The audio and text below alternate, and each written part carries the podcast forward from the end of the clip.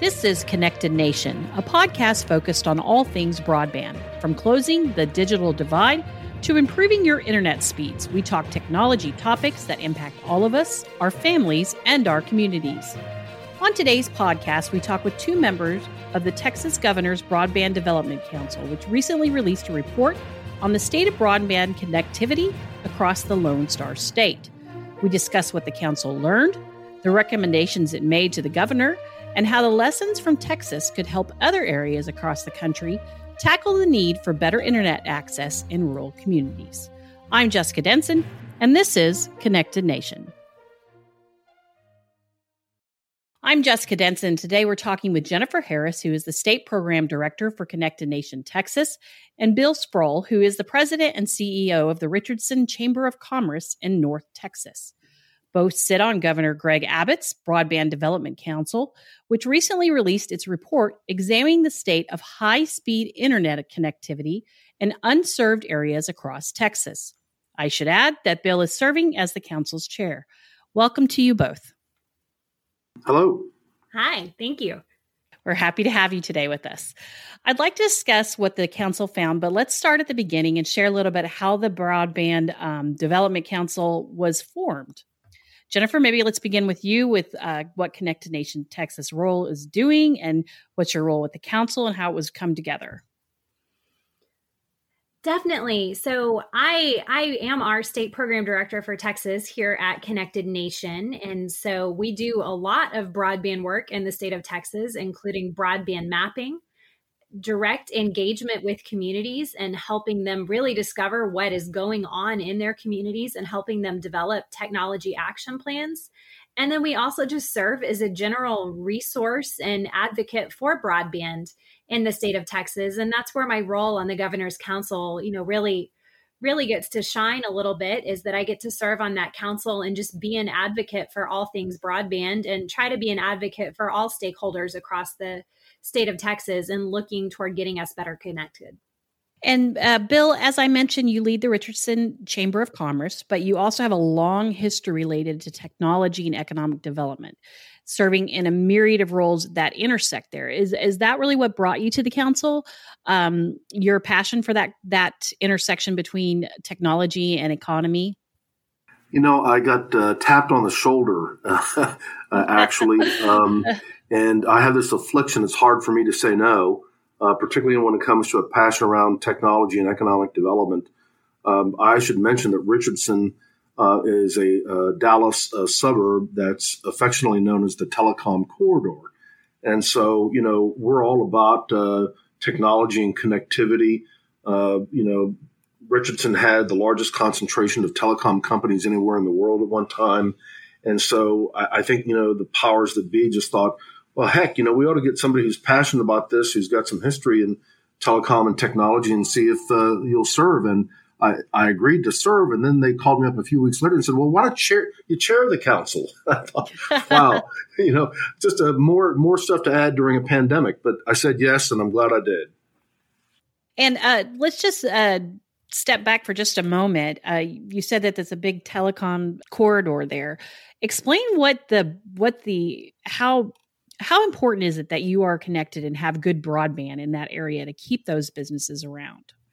Well, I mean, it's absolutely vital, uh, not just for you know businesses that are technology enabled, uh, but you know this was uh, the production center for a lot of the internet, and it, it goes back uh, to a company by the name of Collins Radio that started here in 1957. Uh, you know, building uh, microwave and other communications equipment for companies like MCI and the military and you know, Texas Instruments, which built chips, you know, that powered uh, the digital revolution. Uh, but the breakup of uh, uh, the Bell system uh, really accelerated that with um, both MCI and the former, you know, Southwestern Bell putting large engineering centers here, and that meant that all the world's equipment manufacturers beat a path to our doorstep. So um, you know, venerable names like uh, Ericsson, um, Nokia, Samsung, Siemens, uh, the former Nortel out of Canada, um, Fujitsu out of Japan, um, all have you know North American headquarters and major operations here, and it, it, it, it kind of you know the cluster built on itself. So as you kind of begat more, you know, equipment manufacturers and and providers, you got better connectivity, which caused a lot of you know um, internet intensive using companies to locating here. So we actually have about a third of all the data center capacity uh, in the North Texas region located here in Richardson.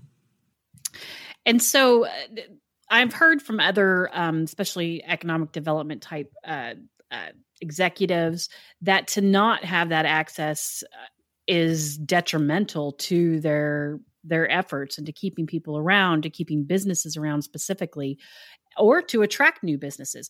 it sounds like you have a huge history with technology in that area.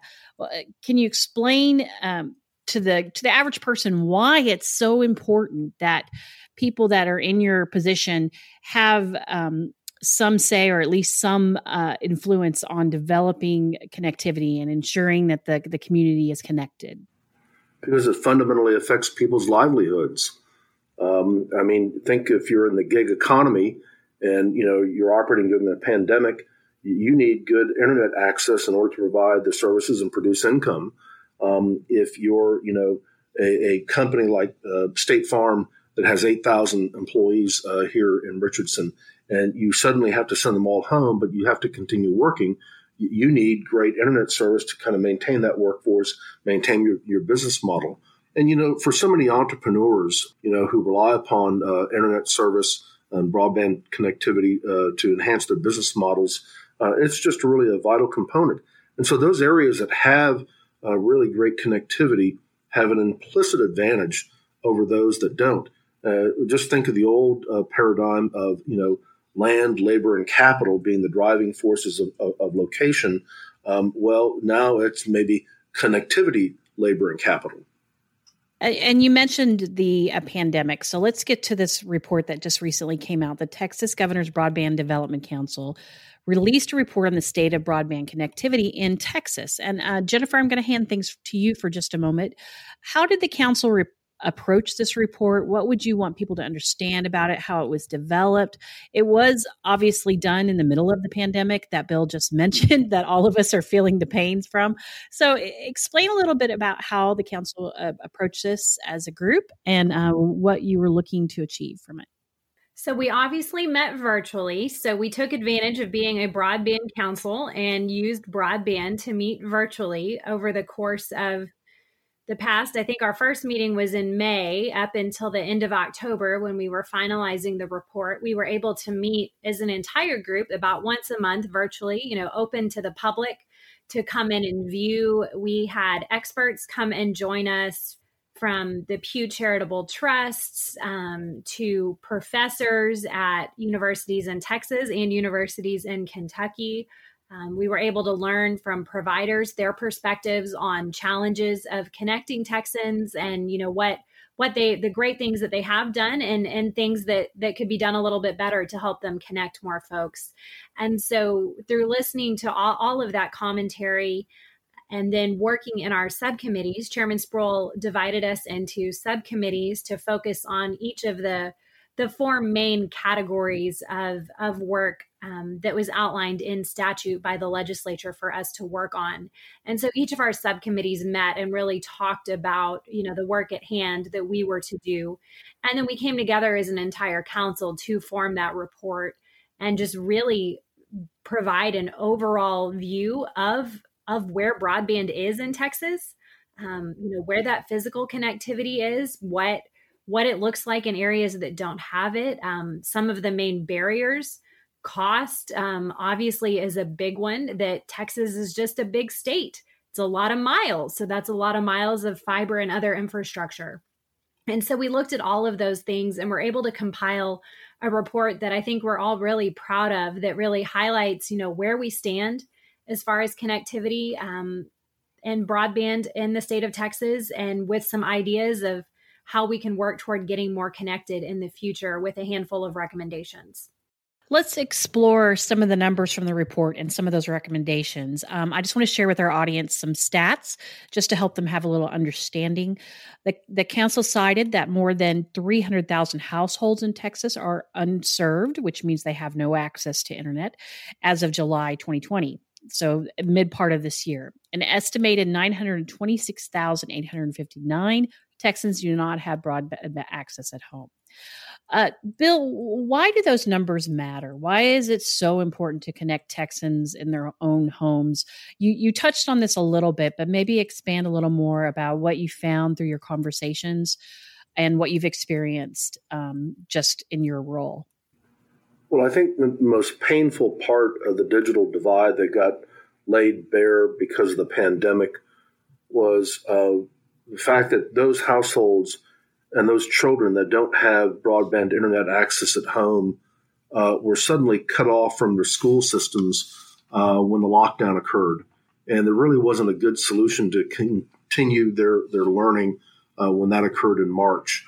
Um, so, you know, that in of itself should be sufficient. Uh, as I mentioned earlier, though, you know, increasingly people's livelihoods are dependent upon a connected and a digital age.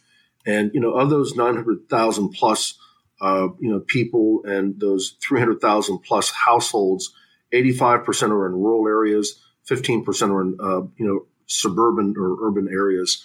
And so, particularly, you know, for a lot of the rural economy, um, it, it's a real handicap in terms of staying competitive that they don't have uh, high speed internet access. Jennifer, you mentioned some of the um, other findings in the report. Are there any things, other things that we should highlight about the state or the big picture of uh, broadband in Texas? Well, I, I, think if we could talk a little bit about the recommendations, that that's probably the the key to the report leading into the legislative session is that the council recommends, you know, that we have a state broadband plan. Um, Texas is one of only six states that does not have a state broadband plan. So we are not coordinating at the state level and really looking at this problem in the way that most of the other states, you know, are doing and have been doing some for over 10 years. So it would be, you know, probably prudent for us to to get on board with having some sort of state broadband plan to really serve as that coordinating document to develop solutions and identify challenges through that planning process and, and then have that set of priorities and goals. And then even mo- more importantly you know once once we decide on some policy solutions through that planning process you know having a measuring stick with that report so that we can go back and see if what we're doing is actually working. I think that's the key to a really strong state broadband plan is you know having having something to measure against. We know that providers have spent billions and billions and billions of dollars connecting Texans, but we've not really ever tracked that in a way to see that if we'd coordinated just a bit more, how many more people we could have gotten connected. One of the other recommendations that the council made was to have a state broadband office that would function um, along the same same lines and just a coordinating role. Once again, someone to be there and really look at everything that we're doing and make sure that we're taking advantage of obviously, you know, dollars that that aren't infinite and seeing how we can use them better because we're we're coordinating projects and we're really looking at what's going on in different regions of the state and knowing that we're re- going to require different solutions all across the state but but how do we coordinate those projects together? So uh, did the council really find that that was part of the problem that there wasn't um, cross communication so the right hand didn't know what the left hand was doing and um, different organizations were probably tackling it in different ways instead of together all at once? So there were actually some good examples that were brought to light about that. Um, one in particular that you know I heard repeatedly, where uh, you know money was made available from the state to leverage uh, federal uh, E-rate uh, money to you know extend broadband connectivity to school districts, and a number of them took advantage of that, and they built fiber on top of perfectly uh, good existing fiber and didn't coordinate with you know the county in terms of emergency management or the city in terms of law enforcement or the economic development groups or uh, you know the hospital system in terms of telehealth. And it was just a really a missed opportunity. And um, so you know one of the principles that you know we certainly learned from the, the pew charitable trust when they surveyed all 50 state broadband you know uh, efforts um, is this you know notion of collaboration, and it's just really key if we're going to have successful implementation statewide um, and particularly if any state funds are used, uh, that we have collaboration as a key principle amongst all the stakeholders. Uh, I kind of want to. I want to pose both these questions to both of you and give you each a chance to to answer them. What are some things that can be implemented right away for Texas, and what are some lessons learned um, in your process so far that other groups could possibly implement in their areas as well, especially when it comes to rural, which, um, for obvious reasons, because of miles involved or lack of infrastructure, sometimes struggle a little more with the connectivity issue. Um, Jennifer, do you want to start and then we'll hand it to Bill? Sure. I'd say one one thing that, you know, Connected Nation Texas is already doing is collecting data. That's something that can start at any time and has started um, through through our our organization through the funding of the Texas Rural Funders. But having that data on where broadband physically is, and more important, where, where it physically isn't available, is crucial to any decision we want to make in the future. It's really understanding what is there and and knowing that we have confidence in that data. So that's work that's already ongoing and can be can be done immediately planning projects can start as well. Um, Connected Nation Texas is working with multiple rural, rural communities across the state right now to do a deeper dive into what's going on in those communities as far as connectivity and work with them to identify their goals and priorities for those communities and then use the data we gather to match that up with those goals and priorities to create local community technology action plans to work toward getting those communities more connected. So, all of those things are ongoing and can be implemented today or tomorrow or next week. I would add that, um, you know, Texas received a significant chunk of uh, CARES Act money. Um, some $200 million of that uh, is used in uh, an effort under our Texas Education Agency called Operation Connectivity and, and the goal of that is to put, uh, you know, a hotspot and an internet uh, uh, capable or accessible device, maybe a Chromebook or something else, in, in every um, K through 12 household that doesn't have uh, that kind of access currently by the end of the school year. Um, so that process is underway. Uh, it's not a perfect solution, but it is, you know, a, a, solution that was available to the state now, given the CARES Act money.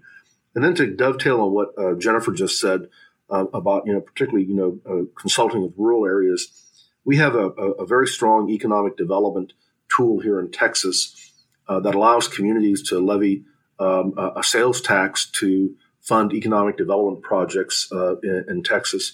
And, you know, those communities that have those funds can certainly be thinking about how they can, you know, build out uh, the appropriate technology infrastructure uh, to get you know their unserved areas connected into um, uh, the internet uh, today.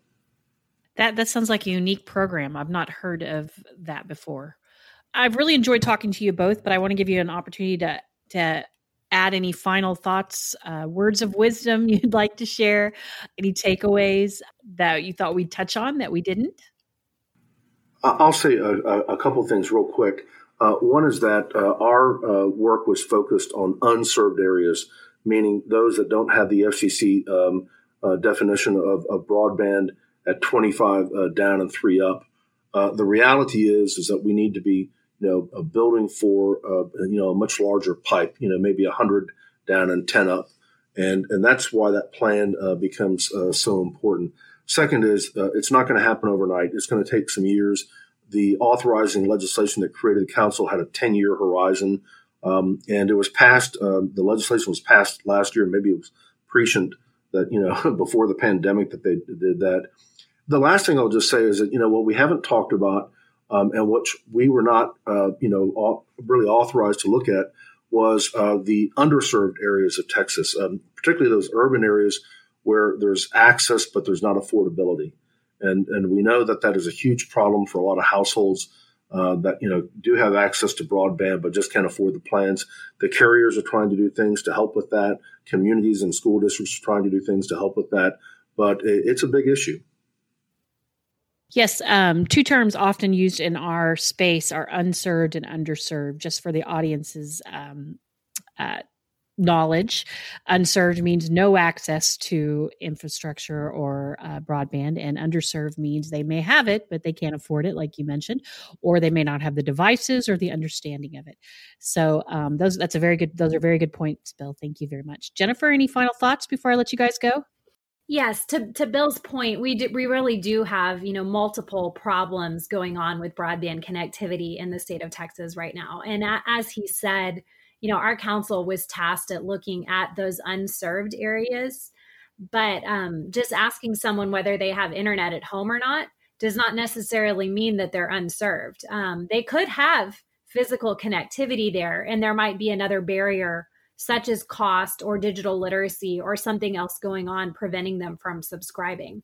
Texas actually ranks 35th um, out of all states and territories as far as subscribing to broadband in the home. We have over 30% of Texas homes that don't subscribe based on 2019 numbers. I imagine those might look a little bit different on 2020 numbers once we get those mm-hmm. next year, but we have an overwhelming, you know, number of Texas households that just aren't subscribing to broadband, and that's why we've seen so many difficulties with education and telehealth and all the other things that that you know are made possible by broadband we need to understand that we've got you know multiple problems as far as that connectivity.